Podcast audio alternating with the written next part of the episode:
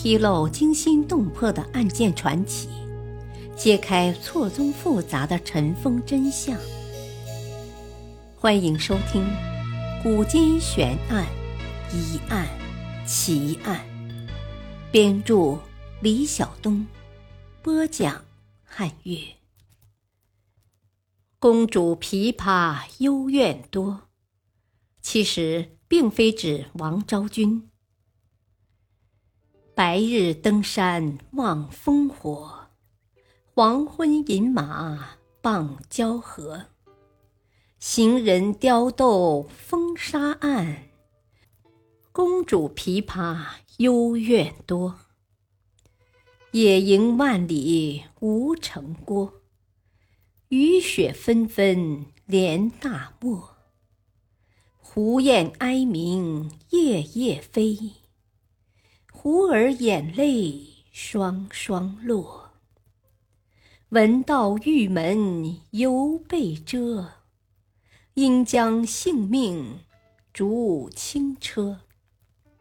年年战鼓埋荒外，空见葡萄入汉家。看了这首李琦的《古从军行》之后。很多人都以为“公主琵琶幽怨多”指的是王昭君，因为据说王昭君被册封为公主，而且最善弹琵琶，并且她的故事流传千古，为大多数人所熟知。其实，中国历朝历代和亲的公主成百上千，又何止王昭君一个？只是很多和亲的公主都被淹没于浩瀚的历史烟尘之中。这首诗里的公主也是一位远嫁的汉朝公主。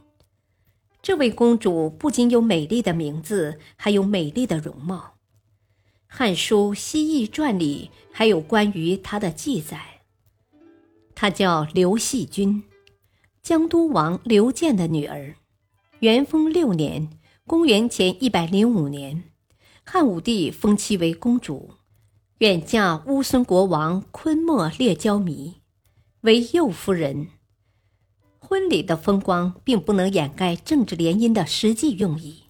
尽管此时的西汉王朝已相当强盛，经过大将军卫青、霍去病的彻底打击，匈奴已经远离漠北。可是汉武帝仍不得不采用怀柔兼武力的办法，积极打通西域各国，联合防御匈奴。乌孙国就是主要的争取对象。《汉书·西域传》记载，乌孙国去长安八千九百里，布田作种树，随处筑随草，与匈奴同俗。民刚恶，贪狼无信，多寇盗，最为强国。汉元丰中，遣江都王建女细君为公主，以妻焉。赐成于服御物，为备官属宦官侍御数百人，赠送甚盛。就这样，一只深宫里的牡丹，注定要在西域浩渺风沙中摇曳。没有人眷顾他有多么的娇弱无助，没有人思量他有多么的恋恋不舍。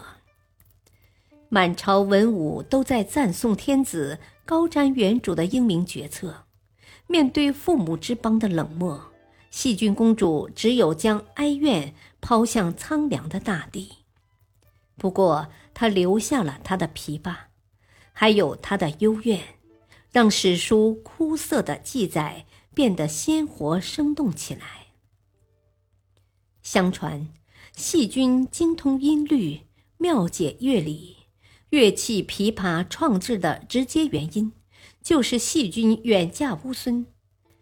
晋人《琵琶赋》序云：“汉遣乌孙公主，念其行道思慕，使知音者才琴征筑，箜篌之属。”作马上之乐。唐人乐府杂录中记载，琵琶始自乌孙公主造。汉书《西域传》里抄录着他的悲歌：“吾家嫁我兮天一方，愿托一国兮乌孙王。穷庐为室兮瞻为墙，以肉为食兮酪为浆。居长土思兮心内伤。愿为黄鹄兮归故乡。”这首诗传到汉地，连汉武帝也感慨万千，于是时常派特使携带珍贵礼物去慰问细君。想必细君只有一声叹息，惨然苦笑。金银珠宝怎抵思乡情深？细君远嫁的第二年，昆莫列焦弥就死了，其孙陈邹君须弥继位。按照西域风俗，新国王将继承前任国王的妻妾。细君上书汉武帝，表示自己不愿再嫁他人。而天子却赫然命令：“从其国俗，欲与乌孙共灭胡。”自始至终，细君虽名为公主，但终究只是一枚任人摆布的棋子。为了大一统这个冠冕皇堂的理由，作为政治的祭礼，牺牲自己的青春年华。细君公主在大漠悄然陨落了。她只能祈祷她的灵魂能够回归故里，实现那个愿为黄鹄兮归故乡的梦想。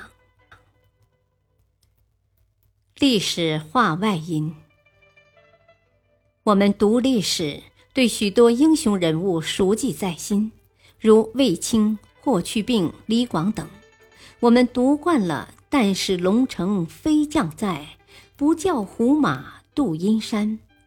但念一念，公主琵琶幽怨多，也别有一番滋味在心头。毕竟蜿蜒绵长的边界线，不仅流淌着男人的血，也曾经流淌着女人的泪。感谢收听，下期播讲“巾帼不让须眉，花木兰替父从军之谜”。敬请收听。再会。